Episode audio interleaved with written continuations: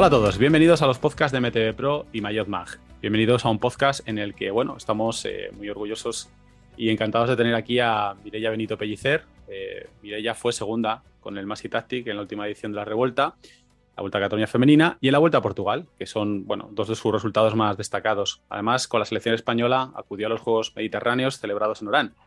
Pero además, además, y esto también es muy importante, eh, tiene otro palmarés. Y es que su otro palmarés es que es licenciada en biotecnología, con máster en biología molecular y biomedicina, y también en profesorado.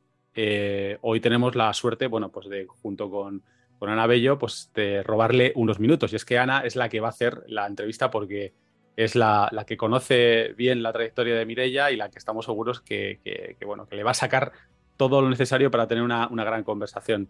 Eh, ¿Qué tal, Ana? ¿Cómo estás?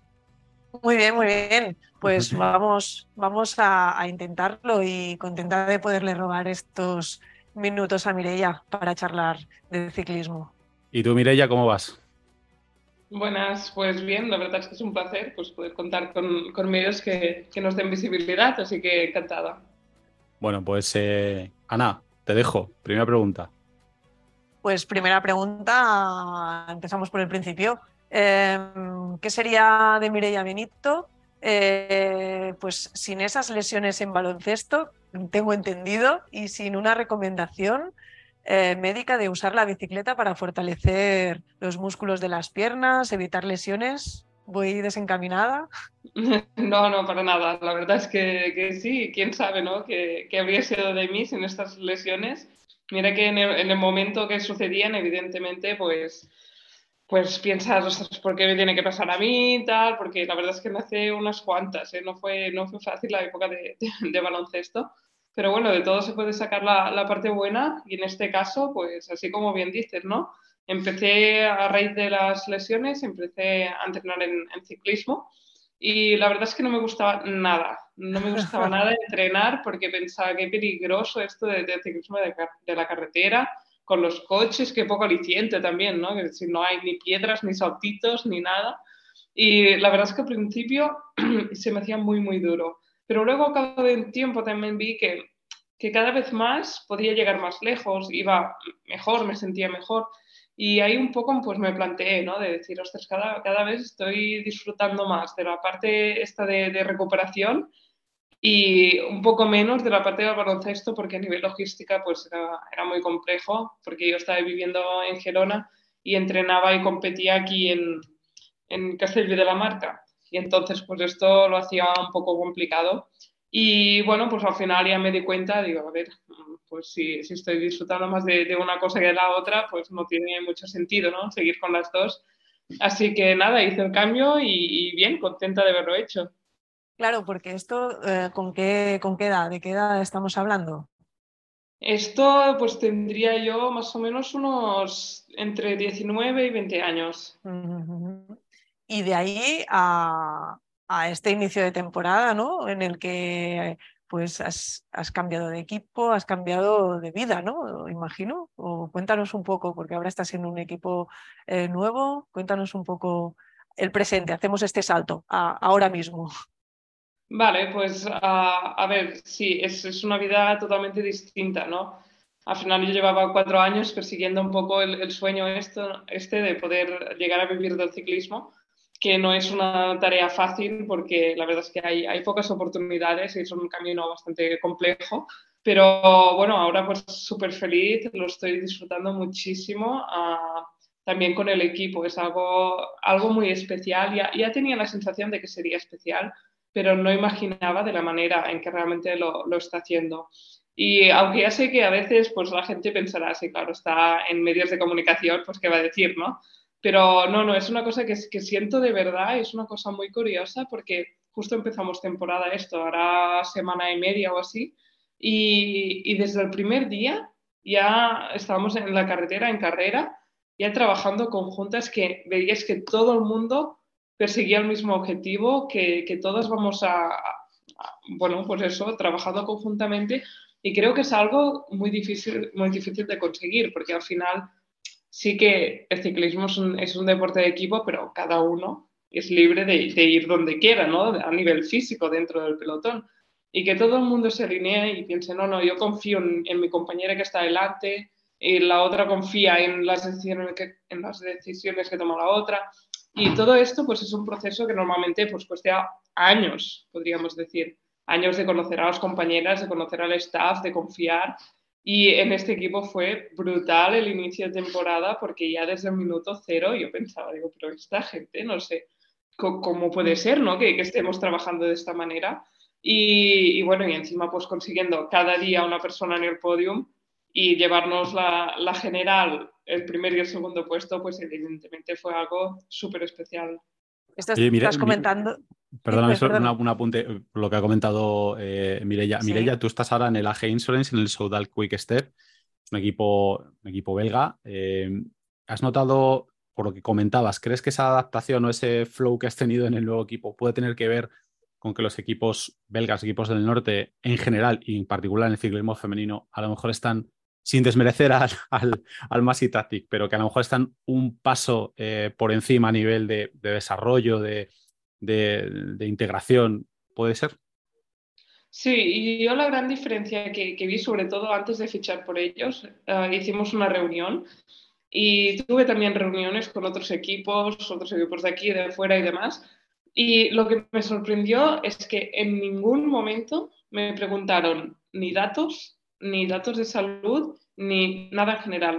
su único interés era cómo era yo como persona, qué intereses tenía, cómo planteaba el ciclismo, qué manera tenía de vivirlo. o sea, hicimos dos horas de conversa hablando de, de todo, excepto de, de vatios de, y de otros datos de, de ciclismo. Y esto me sorprendió muchísimo y creo que es un poco la clave de crear este puzzle, ¿no? Porque si ya vale, si, tienes muchos vatios, pero a nivel de, persona flojeas un poco eres una persona distinta a la, que, a la que están planificando de tener dentro del grupo, esto podría romper el grupo. Y sí que tienes una persona con mucho talento, pero quizás que, no crea este, este ambiente, ¿no?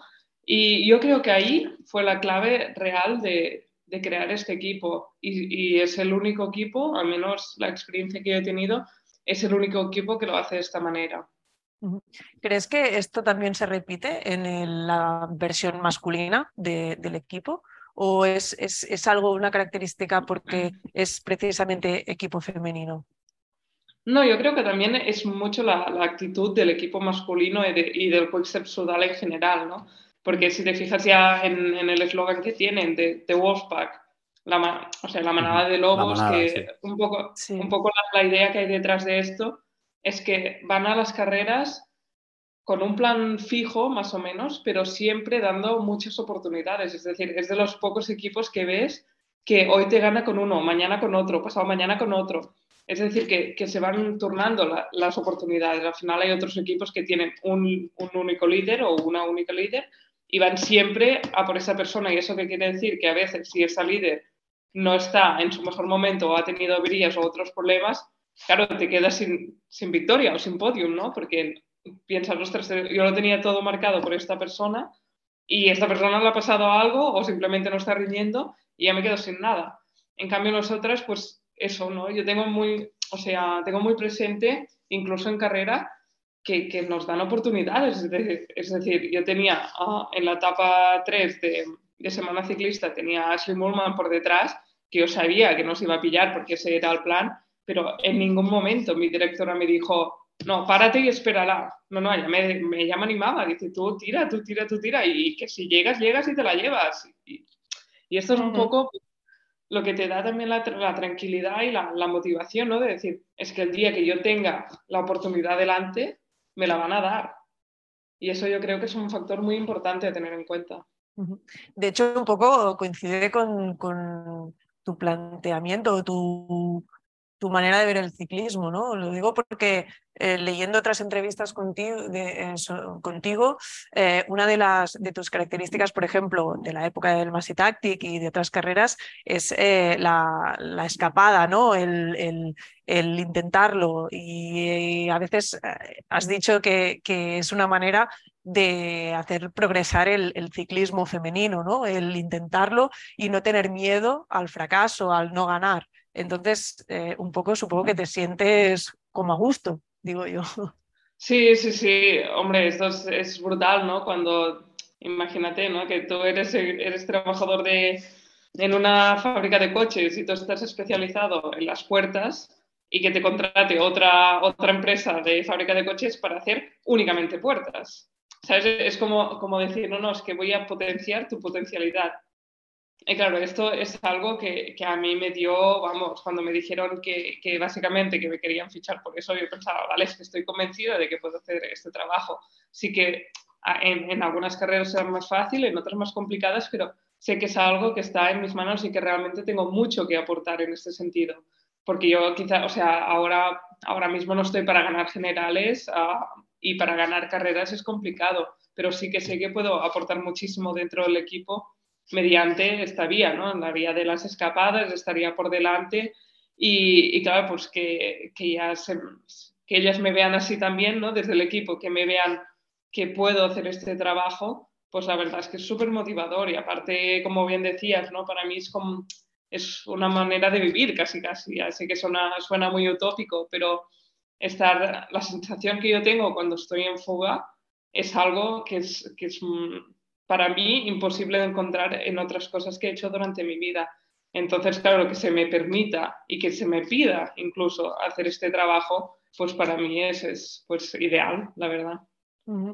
Este planteamiento entonces de, equipo, ¿crees que coincide en quizá un cambio en la manera de entrenar eh, a las mujeres? Sí, sí, sí. A ver, también moviendo un poco lo que decías antes, ¿no? que había comentado en alguna otra, en alguna otra entrevista sobre el ciclismo femenino español, sobre todo, yo lo que he visto es que hay mucho miedo a no ganar. Y en cada carrera solo gana una persona. Entonces, las probabilidades de que esto no suceda son altísimas.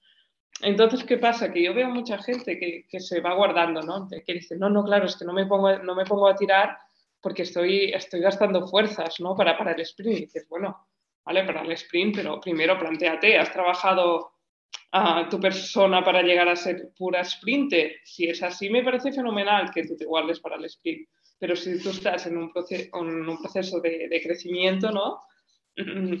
Yo creo que hay que pasar antes por muchas otras fases y hay que primero incrementar el nivel total, a perder el miedo a perder y a partir de ahí pues te irás haciendo fuerte y algún día podrás llegar a ganar, pero claro, si ya empezamos con, con 15 años, no, es que tengo que, guardarme para llegar al sprint. Bueno, quizás, quizás estás perdiendo una parte preciosa del ciclismo simplemente porque quieres ganar. Y yo en ese sentido, claro, ya no he tenido nunca la sensación esta de, de querer únicamente ganar. Yo lo que quiero es que en el, en el, total de la carrera que me aporte, ¿no? que me haga crecer. A mí me da igual, a ver, por si ganas mejor que mejor, pero a mí me da igual ganar yo en primera persona que que gane mi compañera. Y si esa puede ganar y yo aún no estoy capacitada, pues no tendré problema en alguno para yo ponerme a tirar en tiempo que haga falta para que si ella pueda ganar, porque esa victoria me la voy a sentir igual de, de, victoria suya que mía. Entonces, esto es un poco el cambio conceptual que yo creo que, que hay que tener un poco dentro del, del, ciclismo y sobre todo en ciclismo femenino, que es el que veo un poco más acomodado en este sentido. Bueno, en cierto modo también, eh, creo que en el ciclismo hay que ganar, pero también hay que ser protagonista por tu equipo y por ti. Pues yo creo que tu forma de verlo, yo creo que en general a los corredores que ganando o no ganando se han lanzado siempre, han estado en fuga como tú, en las escapadas, dando espectáculo, también han sido muy queridos por la afición y también, en cierto modo, bueno, y sin cierto modo, muy queridos por los equipos. Sí, sí, sí, porque al final tú llevas, tú llevas unos sponsors, ¿no? Aquí estos sponsors se tienen que ver. Si tú estás todo el día escondido en el, en el pelotón, o ganas, que entonces sí se ven bien, o, o, quedan ahí un poco que no se les da, no se les da pues, por la contribución que, que ellos están poniendo en el equipo. Y, y, claro, esto, pues al final, cuanta más visibilidad tienen los sponsors, más apuesta por, más apuesta por el ciclismo femenino hay, uh, más visibilidad, más dinero, eso es, es todo como arrancar un poco el círculo este de que todo vaya mejor. En cierta manera, entonces también es, eh, es como que la parte psicológica ha entrado mucho más fuerte en, en, lo que llamamos deporte profesional, ¿no? O sea, el planteamiento, lo que contabas antes también, ¿no? De no me han pedido números, no me han pedido vatios, sino un poco mm, es eso, una, una manera diferente ¿no? de, de ver el deporte a nivel profesional. Sí, esto es una cosa que ahora está como más de, moda, por así decirlo, y es una cosa en la que yo creo mucho, ¿no? Que ah, he, visto mm, compañeras de equipo, he visto compañeras de otros equipos que hacen ciclismo porque se les da bien o se les da bien subir, pero que no lo viven y no les gusta. Y eso a veces hay, hay como una... Sobre todo, yo creo que en el ciclismo femenino ahora mismo cada vez pasa menos, pero sí que hace unos años, claro, de seguida que empezabas, si subías bien, enseguida podías ganar una carrera o podías estar ahí adelante. Claro, ¿esto qué conlleva? Conlleva que la parte quizás de, o sea, te, sobrepasa un poquito el éxito, ¿no? ¿no? No te paras a valorar si lo que estás haciendo te está gustando, sino que lo haces porque se te da bien, das éxitos, te los das a ti, los das a la familia, los das a los amigos y todo esto crea pues como como una nebulosa, ¿no? Ahí de decir, bueno, pues sí hago esto porque, bueno, pues no, no me desagrada, ¿no? Pero bueno, que no es algo pasional. Y cada vez se está viendo más que, que hay que vivirlo, hay que tener pasión por esto y sobre todo también un poco vinculado con el tema de la comida. Hay mucha obsesión por dejar de comer y, bueno, pues con el fin de, de subir más rápido pero ahora ya se, ya se está viendo en chicos desde hace años y en chicas también, que los cuerpos tan secos, tan maltratados en este sentido, no son cuerpos que rindan más de dos años, porque al final el cuerpo, vale, quizás te vas a rendir durante un tiempo, pero primera, mentalmente no eres feliz, porque estás teniendo muchos problemas. Ah, y segundo, que físicamente estás poniendo tu cuerpo a unos límites que todo esto va a conllevar unas secuelas más adelante. Y, claro, yo esto, o sea, ya cuando, lo bueno de, de, empezar en ciclismo tarde es que toda esta fase ya la tenía pues bastante madurada, ¿no? En cierto sentido yo pensaba, hay cosas que no voy a sacrificar. Una de ellas mi salud mental. Yo no quiero pasarlo mal para poder ir en bici, yo quiero ir en bici, pasarlo bien y hacerlo porque me gusta. Y, y, esto sobre todo es en lo que he estado trabajando este último año, antes de dar el paso al campo profesional, porque ahí sí que tengo que decir que me agobié un poco, ¿no? Por el hecho de, vale, tengo 24 ah, años, no estoy cobrando nada, estoy ah, estudiando, vale, que sí, que, que me encanta estudiar y, todo, pero claro, llegaba un punto que no puedo estar toda la vida estudiando sin tener ningún tipo de, ingreso económico. Y claro, ahí empecé un poco pues, pues a pensar, vale, ¿qué, qué, qué voy a hacer con mi vida, no? porque tenía claro que el ciclismo me apasionaba, pero por otra parte, si no te da de comer, pues llega un punto que es insostenible. Y entonces esto lo estuve trabajando con una psicóloga deportiva, con, con Carla Alfonso, y me, me, dijo una cosa que, que se, me quedó, se me quedó grabada y que pensaba, es que es súper interesante. Me dice, tienes cuatro opciones, pasar o no pasar a profesional y disfrutar del camino o no disfrutarlo. Entonces, con estas, o sea, esto lo puedes combinar de varias maneras. Puedes no pasar y no disfrutarlo, puedes pasar y no disfrutarlo, puedes no pasar pero haberlo disfrutado y puedes pasar y disfrutarlo, ¿no? Que es, el mejor de los casos. Y, claro, y cuando me dijo eso pensé, es que tiene toda la razón, ¿no? Porque al final el hecho de pasar a profesional o no no depende únicamente de mí, no es algo que esté en mis manos de decir, no, vale, yo mm, pues hago esto y paso. No, es que depende de muchos factores, entonces esto hay que tenerlo en cuenta también. Y pues a, raíz de trabajarlo eso con ella, ¿no? de, quitar un poco la presión, de, centrarme en lo más básico, que es lo de que es vivir ¿no? y, ser apasionado del ciclismo. Pues a, a, raíz de eso empezaron a salir buenas carreras, yo cada vez pedaleaba con menos presión y al final, pues cuando ya al final firmé, pensé, es que realmente, qué razón, ¿no? Qué razón que, que disfrutando del camino, en mi caso ha salido bien, pero es que si hubiera salido mal, yo el 2022 fue un año pues maravilloso y, eso que me hubiera llevado. Y a veces hay que sacarle un poco, ¿no? Toda, toda esta presión social, podemos decirle, que, que nos presiona en muchos sentidos y, y nos hace rendir menos. Y yo creo que esto es un poco el cambio de mentalidad que, a menos a mí, me ha funcionado.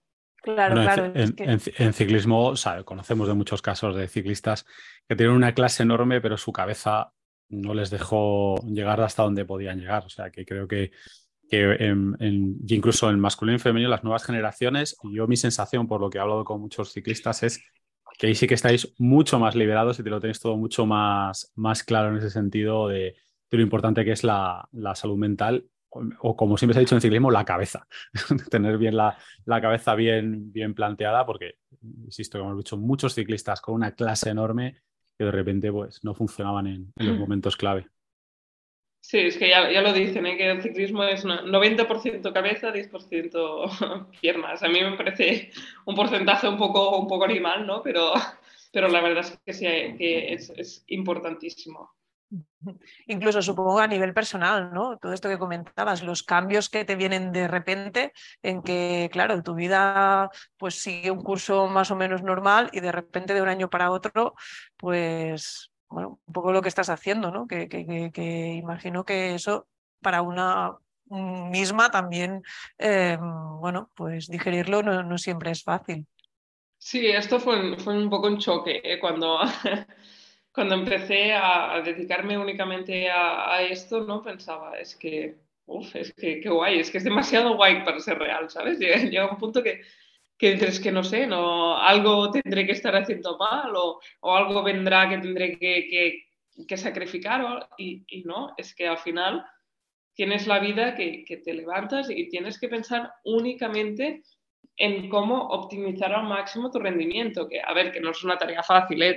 te tiene que gustar porque evidentemente conlleva unos sacrificios brutales, brutales en muchísimos sentidos. ¿no? Al final la vida social queda reducida a prácticamente nada porque todo cansa, todo ah, afecta a nivel de salud, ah, tienes que, andar muchísimo con cuidado, ¿no? Y más ahora, pues después del, del COVID, las relaciones sociales pues ya os imagináis, si para una persona ya normal, pero con una buena salud y demás, ya, ya daba un poco de, de cosa, ¿no? Según dónde ir, pues claro, para nosotros, al menos para mí, a mí si me influye un 1% en los pulmones, ya pierdo mi faena. Y, y, es así de heavy, ¿no? Que dices, bueno, no, no seas un poco exagerada quizás, pero claro, es que cualquier cosita afecta muchísimo. Entonces, pues tienes que, que, ser consciente y tienes que tener muchas ganas y sobre todo tener un entorno también que, que lo comprenda o que lo intente comprender, porque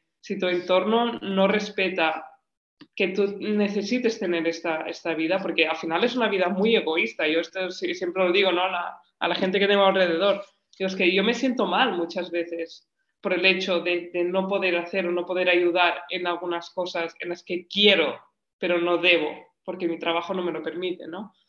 Y claro, por esto conlleva muchas muchas ah, dudas de moralidad, ¿no? De decir qué es el bien, qué es el mal, cómo tengo que actuar, de qué manera tengo que, afrontar esto. Y por eso es tan importante pues, tener a gente a tu alrededor que, que lo entiende, que te diga, no, no, es que entiendo perfectamente que no puedas venir aquí o que cuando estoy eh, enfermo o enferma que no nos podamos ver y, y intentas buscar las maneras de ayudar de otra manera. Pero sí que es, es algo un poco... Uh, bueno, pues tiene la parte bonita que es me levanto y ya pienso en pedalear, pedaleo, llego a casa y descanso, pero también tiene la parte más, ah, más jodida en ese sentido de, decir, bueno, es que tengo que sacrificar muchísimas cosas y el hecho también de, viajar, que mucha gente me dice, ¡ay, sí, te vas de viaje todo el año! Bueno, ya, pero todo el tiempo que estás de viaje estás dejando de, de estar con los tuyos también. Y ahora, por ejemplo, que llevaba pues prácticamente mes y medio sin ver a la familia y, es como, es vivir así durante prácticamente todo el año. Entonces, bueno, sí, eh, eh, vivir de ciclista yo para mí es algo que me compensa muchísimo, pero entiendo también que no sea algo atractivo para, todo el mundo y eso hay que tener pues, todas las opciones en la cabeza. Eso también, ya supongo que una cosa que, que, sobre todo la gente que no conoce el ciclismo profesional, muchas veces no se hacen a la idea de que el corredor realmente durante gran parte de, de su año está solo. O sea, la corredora, en tu, caso, tú no tienes, no es como el fútbol que vas con tus eh, compañeros y ahí compartís experiencias y, compartís todo eso que, que, tú estás hablando, pues se comparte con más gente. Tú durante unas cuantas semanas, unas muchas semanas al cabo del año, tú estás sola llevando tu preparación. Es también una de las razones por las que a veces se crean esta especie de, zonas en las que profesionales entrenan con profesionales, aunque sean de distintos equipos. Yo creo que muchas veces incluso buscando no tanto preparación física como, bueno, apoyo moral, estar con alguien que, vive el ciclismo como tú. En todo caso, ¿tú eso cómo, cómo lo vives? Eh, ¿Lo vives en, en la soledad del hogar? O, bueno, o hablas con otras corredoras o entrenas con, otras personas con las que compartir estos sentimientos? Y yo a nivel personal es, es algo que, a ver, me gusta, me gusta pasar muchas fases sola, porque creo que es también cuando estás solo es cuando te das cuenta ¿no? de, de, todos los problemas, de qué te hace estar mal, qué, qué, te gusta, qué no te gusta. Y a mí me gusta mucho el trabajo este un poco de, de introspección, ¿no? Para ver cómo me siento que está pasando, si hay algo que puedo mejorar. Entonces, no ha sido nunca un problema grave para mí el hecho de estar tanto tiempo sola. Pero sí que es verdad que, a ver, a veces me apetece, por ejemplo, si tengo pues cinco horas, pues quizás um, un par de cada cuatro días que tengo cinco horas, pues iría con gente, más que nada por eso, porque socializas un poco, también los kilómetros se pasan más rápido, ¿no? Porque vas distraído, charlando con uno, con otro. Y entonces sí que yo intento quedar, no tanto de profesional a profesional, sino con gente que simplemente se pueda adaptar un poco a, esto, ¿no? A salir a las 10 de la mañana en vez de a las 7 de la mañana o a las 5 de la tarde. Aún así, a ver, yo tengo amigos que, que sí, que por motivos X pues tienen que salir a, a deshora, vale, pues algún día sí que voy a ir con ellos, pero no va a ser mi día a día. Es decir, yo no voy a sacrificar este, esta parte porque realmente yo le saco mucho más provecho pedaleando siempre en un rango horario un poco más, uh, más normal, ¿no? Y, pero bueno, sí que, ya te digo, para mí entrenar sola es algo que, que me va realmente muy bien. También es un cambio que he notado de, de, de los años anteriores al año pasado yo pasé de entrenar prácticamente siempre con, con, gente, que vas a rueda, vas con grupetas grandes. Y este año, por ejemplo, este invierno lo he quitado totalmente de, de, mi preparación. Es decir, si iba en grupo, iba siempre tirando, porque el hecho de estar cinco horas a rueda, pues depende de qué grupo sea, ¿no? Si es un grupo que, que van a 38, 40 por hora, pues ya me va perfecto porque es ritmo de carrera, pero esto raramente pasa.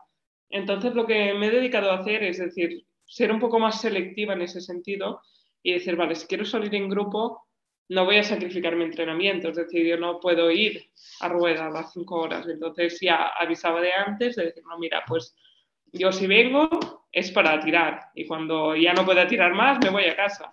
Y es, y es una manera que tengo pues de aprovechar al 100% esas cinco horas, porque al final, pues bueno, eso ya es un poco la mentalidad que tenga cada uno, ¿no? Y la manera que tenga, que tenga de gestionarlo. Pero yo es algo que, me gusta hacer de esta manera y ya te digo que si me toca hacer cinco horas sola, pues tampoco tengo ningún problema. Pues voy ya y yo me aíslo un poco en, mi cabeza y voy solucionando mi mundo pues poquito a poquito. Precisamente eh, hablabas de esta parte bonita, que es el poderte dedicar exclusivamente eh, a entrenar eh, quería relacionarlo un poco con, la cierta polémica que se ha levantado con esta nueva normativa eh, pues que pretende impulsar la profesionalización de las ciclistas, obligando a los equipos pues, una serie de requisitos, entre ellos pagar el sueldo mínimo a todas las corredoras. Mm, ¿Cuál es tu opinión? Mm, ¿Cómo, cómo lo ves? A ver, yo con esto tengo una opinión uh, bastante clara que, que a veces pues, la, la, gente no comparte al 100%, pero bueno, yo la doy porque al final es mi opinión y, y creo que, que, pues, igual que muchas otras, es, puede ser igual de válida. Entonces, yo lo que pienso delante de todo esto es que se necesita hacer una, profesion una profesionalización de este deporte, es decir, del de ciclismo femenino. ¿Por qué? Porque ahora estamos llegando a un punto de que se pide, se nos pide a menos yo hasta ahora, ¿no? Estos últimos cuatro, años, ah, se me pide estar rindiendo al máximo nivel sin tener ni los medios ni, ni el soporte económico para hacerlo. Entonces, esto conlleva a una frustración constante, ¿no? Porque dices, vale, es que yo pongo todo de mi parte, lo pongo todo, todo lo que puedo, yo lo hago. Pero ¿qué pasa? Que si tengo que compaginarlo con un trabajo de ocho horas o con unos estudios súper intensos, o, o con, con, todo al final, es que todo conlleva tiempo, ¿no? Si estás viviendo solo, alguien tiene que cocinar, alguien tiene que limpiar, la casa, tienes que ir a comprar, tienes que hacer muchísimas cosas. Entonces, todo esto, más el trabajo, más el ciclismo, pues es evidente que no se puede sostener. Esto es que nadie lo puede sostener porque ya el ciclismo, único, únicamente ser ciclista, ya te ocupa las 24 horas del día, más o menos. A ver, que tú ya lo llevas de mejor o peor manera, pero te ocupa muchísimo tiempo lo que decíamos antes, ¿no? que tienes que hacer muchísimos sacrificios. Y claro, si le vas sumando cosas, pues cada vez, evidentemente, si, si sigues rindiendo es porque ya vas a unos niveles de estrés y a unos niveles de, de todo, ¿no? Que, que, te sobrepasa, que es un poco lo que, lo que yo, la sensación que yo tenía de decir, es que no me da la vida, pero bueno, sigo, sigo, sigo, sigo. Entonces, ¿qué pasaba? Que ahora que venían vacaciones o cualquier cosa me ponía enferma inmediatamente, porque es que el cuerpo no puede sostener esta, esta vida.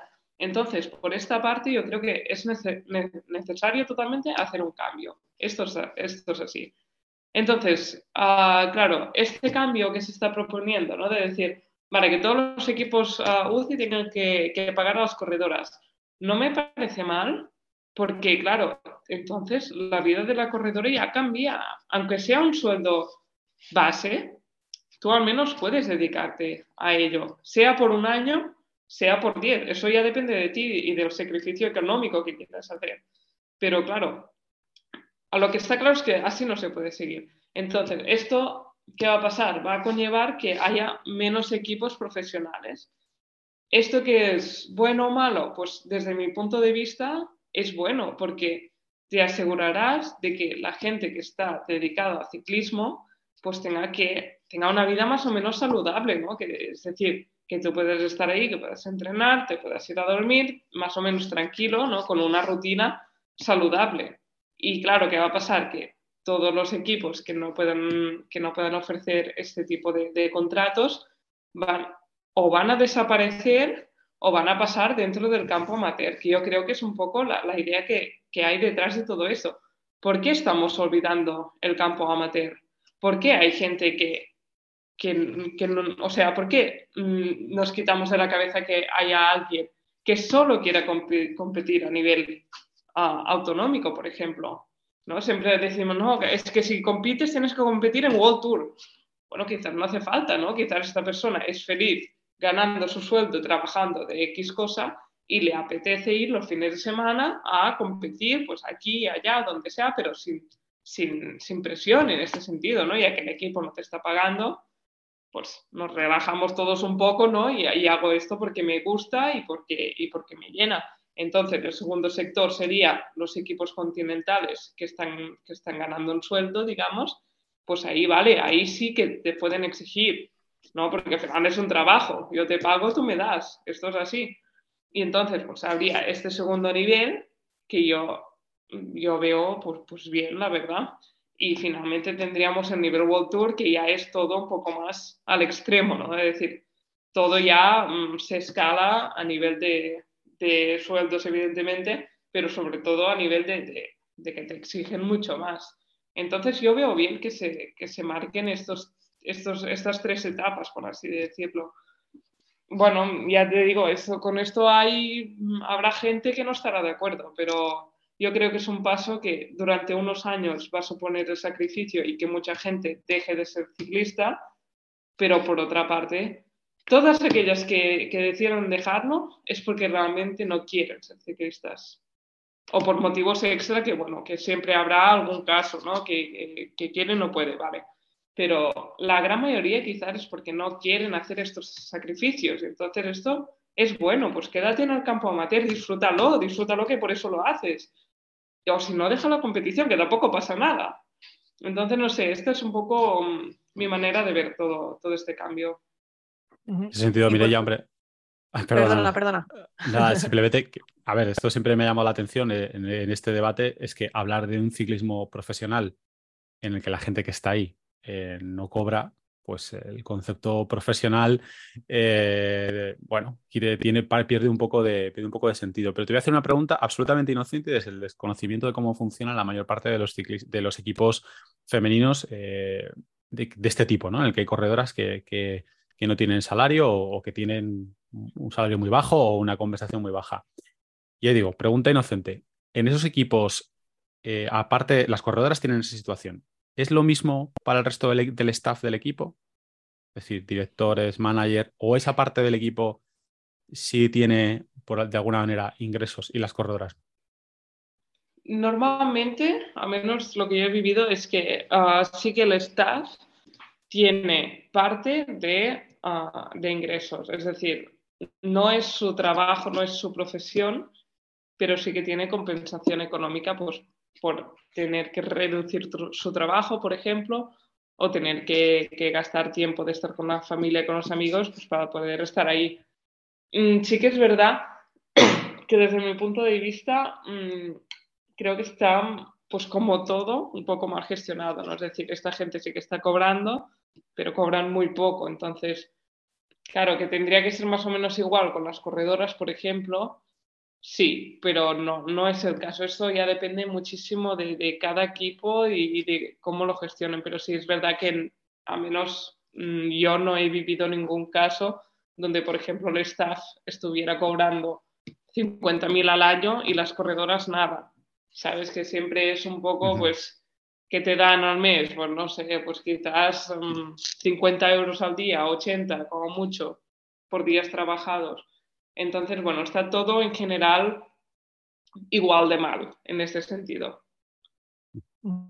Igual que se pide esta profesionalización a nivel de equipos, ¿crees que a nivel de carreras, las grandes carreras eh, que están, pues, eh, se están haciendo versiones eh, femeninas, están al nivel de las masculinas o es algo más que porque toca, porque el deporte femenino ahora es lo que está de moda y tenemos que hacer también carreras, eh, pues un Tour de Francia femenino, un Giro femenino o sí que estamos al nivel. Claro, aquí hay, mm, hay un poco un, choque de, de presentes, ¿no? Es decir, hay un presente que sí que nos marca que el ciclismo femenino está evolucionando y que está aumentando el nivel, pero por otra parte hay un presente que nos dice que te estás encontrando a Annemiek van Vleuten corriendo en la misma carrera con una muchacha que es el segundo día que va en bici, casi casi. Entonces, son dos realidades que ahora mismo están coexistiendo, ¿no? Pero que cada vez será más separado. Entonces, esto es todo un proceso, es decir, no podemos esperar que por un cambio legislativo se mejore el ciclismo femenino de un momento para otro. Entonces yo creo que la dirección en la que se está yendo es la correcta, pero necesitamos tener mucha paciencia. Es decir, sí que las carreras que están saliendo ahora, por ejemplo esto, ¿no? El, Tour femenino y demás, creo que han venido para, quedarse, que no son una moda pasajera, y al menos esto tengo, o sea, me, me sentaría muy mal que no fuera así, pero sí que es verdad que hay que, o sea, hay que confiar un poco, hay que dejar pasar unos años para que también estas carreras cada vez tengan más retorno económico, porque aquí podríamos entrar también en la polémica de los, de los premios. ¿El ciclismo femenino y masculino deben tener los mismos ah, premios económicos? Uf, esto es una pregunta compleja, ¿no? Porque por una parte piensas, ah, vale, sí, ¿no? ¿Por qué no? Claro, para adelante, ¿eh? todo es igual, ¿vale? Yo, esto es lo, primero que me sale, ¿no? Como mujer pienso, ¿por qué tengo que ganar menos yo para ganar la misma carrera? Pero por otra parte, claro, te pones a mirar la inversión que supone para unos y para otros y el retorno que tiene de unos y de otros. Y claro, aquí empiezas a ver que, que es todo mucho más complejo de lo que parece. Es decir, si, si la organización está ofreciendo los mismos premios, pero en los chicos, debido a que tienen muchísima más visibilización, que tienen mucho más impacto, que los medios están encima y demás, claro, tienen un retorno que les sale positivo, pero en el femenino les sale un retorno negativo. ¿Por qué? Pues justamente por lo mismo, porque falta visibilización, falta profesionalización, falta equipos que permitan a las corredoras dedicarse a eso, que por tanto aumente el nivel de ciclismo femenino. Y claro, pues aquí entramos en un bucle, ¿no? Que, es un poco lo que a mí me preocupa ahora mismo, ¿no? Y también a la hora de, decirlo públicamente, que tienes que explicarlo bien, porque si no, siempre se pueden coger palabras y decir, no, no, hoy mira, Mireia piensa que no, que no deben tener los, mismos premios. No, no es así. Pero sí que todo esto creo que hay, que hay que tener paciencia y sobre todo hacer las cosas bien, con una base, que no sea un cambio de un día para otro y esperar que todo salga bien. Claro, sería un poco que eh, las partes implicadas, es decir, tanto equipos como corredoras, eh, las carreras y el interés mediático crecieran a la par, ¿no? Porque Mm. cuando no va todo a la par es cuando se producen estos desequilibrios que comentabas. Claro, Ayer- al final, pero todo esto va a conllevar un tiempo y yo creo que vamos a llegar en ese punto, pero hay que ser pacientes. Ayer mismo eh, grabábamos otro podcast, el de la semana, las noticias. Precisamente hablábamos de, las, de las clásicas belgas, de, de Flanders Classic, que sí que han decidido igualar eh, los premios. También nos llama mucho la atención, teníamos un debate cuñado respecto a la diferencia que hay entre los premios económicos, incluso en el ciclismo masculino, respecto a otros deportes, como, como por ejemplo el tenis y demás, que es, la diferencia es brutal, pero bueno, eso, da para, para, para otro programa. Pero y una cosa que sí también debatíamos ayer y que nos preguntábamos era eh, un paso que sí que se ha dado en los últimos años y que es interesante analizar, que es, como en tu caso, equipos masculinos que tienen o una versión eh, femenina o un equipo femenino o tienen alguna vinculación concreta con otro equipo femenino. ¿Cuál crees que ha sido el impacto a nivel de en el ciclismo femenino de ese, de ese movimiento? Yo creo que esto es, es algo que realmente no- nos aporta muchísimo a las dos partes, es decir, al equipo masculino tener un, un equipo femenino, pues te permite dar la, la visibilización en ese punto de, de que nos encontramos ahora, que es un poquito la moda. Y claro, el- al equipo femenino le, le beneficia muchísimo tener la parte masculina por el tema de infraestructura, material, sponsors. Es mucho más fácil compartir sponsors que no que tengas tú que crear todo desde cero, porque eso prácticamente no hay equipos mm, femeninos en el alto nivel que tengan todo desde cero, porque es algo muy complicado porque se requiere muchísimo dinero. Entonces, enco- encontrar tantos inversores o inversores tan grandes como para poder llevar esto a cabo es algo realmente pues, difícil.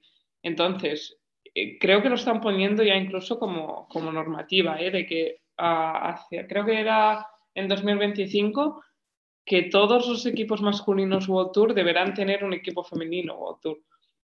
Entonces, esto yo creo que, va a suponer pues, un, un empujón, ¿no? También de cara al ciclismo femenino. Y lo que decíamos, que serán equipos que realmente están ofreciendo que las corredoras puedan vivir de ello y todo eso va a hacer que, el nivel de ciclismo femenino suba y que cada vez quedan los, los tres, ah, los tres cajones que decíamos antes, ¿no? que el campo amateur quede en campo amateur, que el campo continental quede únicamente en campo continental y World Tour en World Tour. Es decir, que no te puedes encontrar una persona amateur en una carrera World Tour, por así decirlo.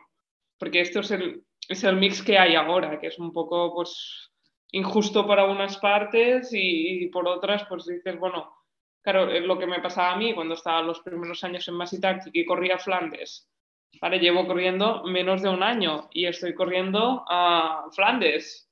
Claro, yo duraba en esa carrera pues 20 minutos y llegaba. Porque claro, es que es una diferencia abismal, es que llega un punto en que no te sirve ni para mejorar. Que es en mi caso sí, porque me gustaba y, y todo son experiencias, pero que en muchos casos yo puedo entender que sea una frustración enorme, ¿no? De decir, yo estoy aquí matándome toda la semana para poder entrenar y para poder aumentar mi nivel y lo que me encuentro es que cuando voy afuera, que no aguanto ni 20 minutos a estas mujeres. Y claro, pues Ujú. esto yo creo que es un poco lo que, lo que se tiene que ir separando y lo que se va a conseguir con justamente lo que tú decías, ¿no? De, de que haya el trabajo conjunto de equipos masculinos y femeninos a la par. Ujú. Ahora que estamos hablando tanto así como, bueno, de equipos eh, femeninos, eh, y no me gustaría caer en la obviedad de si feminismo, dentro, o sea, de cómo mm, ser mujer dentro de un mundo que es como masculino, que es el ciclismo, pero sí que me gustaría preguntarte a ti que sí que estás dentro, eh, siendo mujer ciclista, ¿cómo te sientes? ¿Cuál es tu visión? Ahora mismo ha cambiado respecto a los últimos años y respecto a este año uh, he hecho un cambio, un cambio mental también un poco de, de, mi posición. Vivo desde una postura muchísimo más relajada, intento entender ambas partes porque yo antes sí que te, hace un par de años te hubiera dicho con esto de los premios, hombre, claro, pero es que es obvio que tenemos que cobrar lo mismo. sí, pero planteate también un poco lo que va a conllevar esto dentro de todo el círculo, ¿no?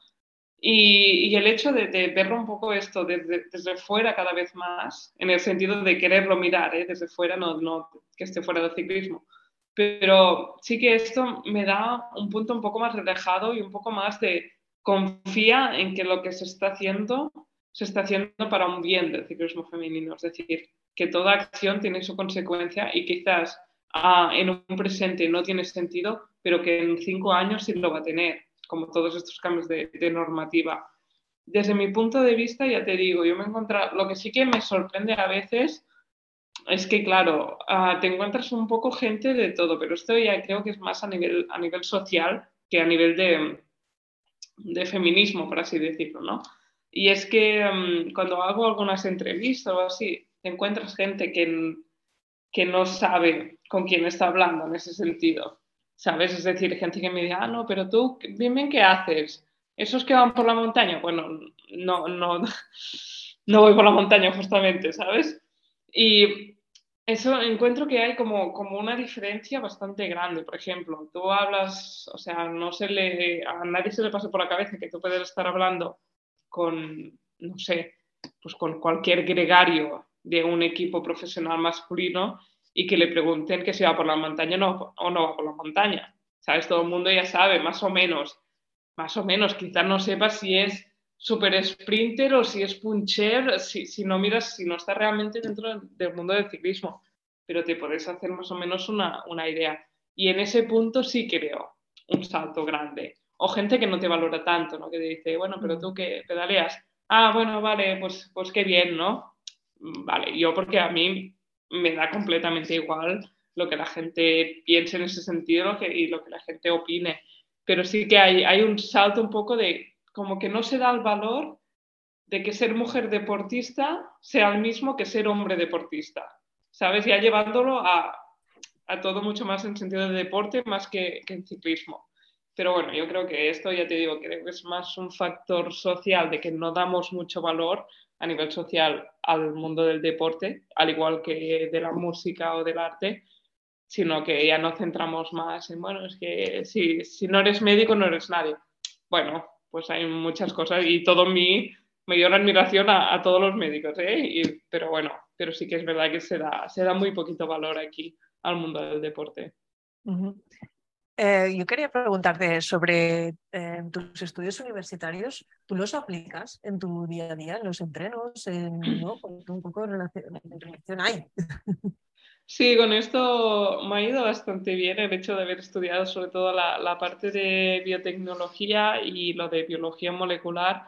Me sirve para entender muchos procesos y, y encima, claro, me gusta mucho porque es un campo que realmente me, me apasiona mucho. Es decir, tengo la suerte de tener el ciclismo, que es algo por lo que vivo y que es súper supervivencial, ¿no? que realmente es algo que, me encanta. Pero si no hubiera sido ciclista, seguramente estaría muy, muy puesta en el campo de, la biología, porque creo que es un mundo fascinante en muchos sentidos. Y claro, esto se puede aplicar. Se puede aplicar en, en ciclismo porque entiendes cómo funciona todo el tema de la nutrición, por ejemplo, entiendes ah, también un poco el cuerpo, ¿no? Cuando, cuando tengo que parar, cuando, cuando no, qué está pasando a nivel de cuando tienes lesiones, ¿no? Me pongo a mirar anatomía a muerte, que es algo que, que, me encanta también.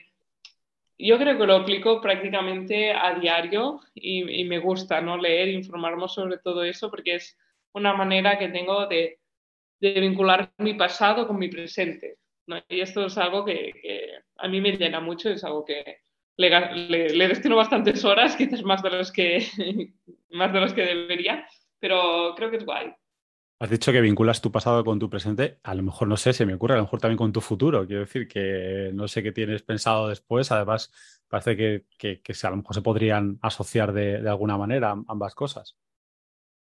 Pues la verdad es que de momento no me lo he planteado mucho. Sí que me ha venido a la cabeza a veces, ¿no? De pensar a ver qué voy a hacer pero no me gusta pensar en un futuro lejano, es decir, porque antes lo hacía mucho, cuando era más jovencita pensaba a muchos años vista y esto lo que me causaba es un poco de depresión, ¿no? De que yo quería ir por un camino, pero claro, es que mi planteamiento futurístico me planteaba otro camino y claro, no estaba siguiendo un poco lo que, lo que yo misma me ponía en, la cabeza. Entonces, esto es algo que, he dejado de, hacer.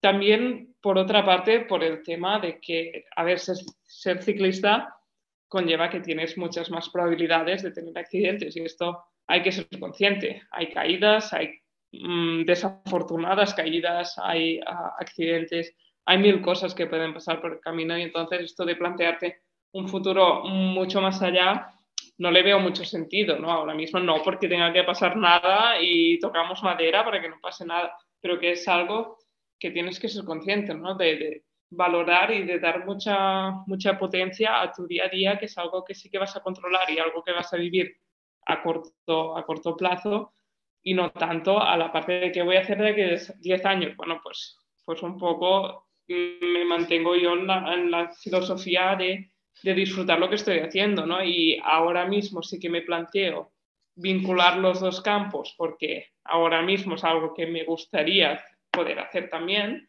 pero no sé si es lo que me va a gustar de aquí 10 años. Imagínate que, sigo siendo, siendo ciclista hasta de aquí, pues eso, 10 años, vale, quizás acabo y es que estoy ya de la bici que no puedo más, ya que lo, lo único que quiero es dejarla de ver o de revés, o que me encanta ciclismo y voy a dedicarme pues de otra manera, pero al ciclismo. Claro, no sé cómo, cómo va a pasar esto, pero sí que, sí que podría ser un, un, buen mix, ¿no? Ahora mismo sí que lo vería de encontrar algo, pues de, de, vincular los dos campos y creo que realmente tiene, tiene mucho sentido. Bueno, al final es vivir con intensidad lo que decías, ¿no? El momento y tanto disfrutar de los días de entreno aplicando pues todas estas eh, todos esos estudios eh, eh, que tienes y conocimientos con el entreno el día a día y disfrutarlo igual que cuando haces la carrera, ¿no? O sea, es, es, es el vivirlo a tope, ¿no? Al final. Totalmente, porque si hay una de las dos cosas que no disfrutas, no merece la pena ser ciclista ¿Por qué? Porque entrenar vas a tener que entrenar muchísimo. Entonces, si no te gusta entrenar, vamos mal. Y por otra parte, si no te gusta competir, tú estás entrenando para la competición. Entonces, si no te gusta el objetivo, tampoco vamos bien. Tiene que ser algo que, vaya muy de la mano. Y yo cuando me preguntan, ¿no? A veces, ¿de, ¿de qué te gusta más, entrenar o competir? Es que no sé qué contestar. A ver, evidentemente, yo entreno mucho más que compito, por tanto, las probabilidades de que tenga un día malo entrenando son más altas de que las tenga un día, un día compitiendo. Entonces, podrías llegar al final no diciendo, no, es que como tengo más días malos entrenando que compitiendo, me gusta más competir que entrenar. Pero bueno, yo creo que esto es llevarlo todo un poco al extremo porque yo he tenido entrenos que me han dado la vida y entrenos sin más, ¿eh? entrenos que sales. Me acuerdo un, día que salí y estaba un poco eso, agobiada, de, era antes de, firmar el contrato. Y era ese punto de voy a pasar, no voy a pasar, ya me estoy agobiando por el dinero, porque claro, no estoy ganando nada, por suerte tengo mi familia que me da soporte, pero ¿y si se cansan o y si pasa algo? Mm, estaba ahí un poco, pues, pues ya bloqueada y digo, me voy. Y cogí el coche y me fui a, la zona del Priorat, por allí, por Sigurana, y me fui a dar, a dar vueltas allí, cinco horas. Y me acuerdo que cada minuto que pasaba era como que, que mi tanque de energía, que estaba muy, muy al límite, muy ya a punto de ser cero, pues como se iba rellenando minuto a minuto. Y era simplemente por el hecho de estar ahí, estar montada en la bici y, dejarlo fluir, ¿sabes? Que, que pasaran los kilómetros, mm, disfrutar de los paisajes, escuchar un poco el cuerpo y, ser consciente, ¿no? De, vale, vamos a calmarnos. ¿Estamos bien ahora? ¿Estamos disfrutando del proceso? Sí. Pues lo demás ya será lo que tenga que hacer y, ya, ya, lo vamos a solucionar de la manera que podamos. Pero mm, eso, ¿no? Un poco que, que te encuentras las dos cosas y las carreras al final también es difícil que una carrera vaya al 100% como tú esperas. Es decir, siempre, yo siempre lo digo que el 99% de las carreras salen mal, entre comillas, o, no salen lo bien que tú esperas, y un 1% sí que sale bien. Entonces, si te planteas este abanico, dices, hombre, entonces, ¿por qué lo haces? No, porque ese 1% te salva un año, dos, tres o los que sean. Solo con un día bueno realmente ya ganas muchísimo. Y entonces, pues esto te tiene que compensar a ti como persona. Si a la persona que está compitiendo ese 1% le compensa dos semanas, pues claro, entonces tienes que ganar muchas carreras para, para compensar toda la parte mala, ¿no? Pero claro, esto es un poco un, balance que yo creo que se tiene que, gestionar a nivel personal y se tiene que, que, madurar muy bien y ser consciente de que estás aquí porque te gusta y porque lo disfrutas.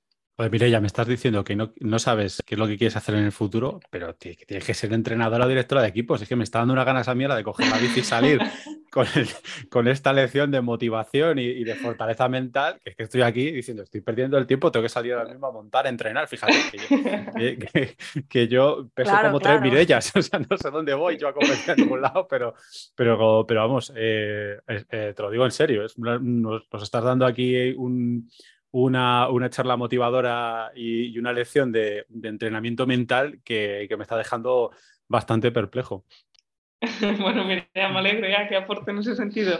Y es que creo que es algo que es, que es muy importante y mm, viendo todo lo malo que hay en el mundo ¿no? y lo mal que lo está pasando la, la gente, tener lo que tenemos aquí y, y, no disfrutarlo es realmente, eso sí sería perder el tiempo. Yo, por mi parte, creo que con esta frase. sí, sí, con esta, frase para, para, para, para, hacernos un tatuaje en la espalda.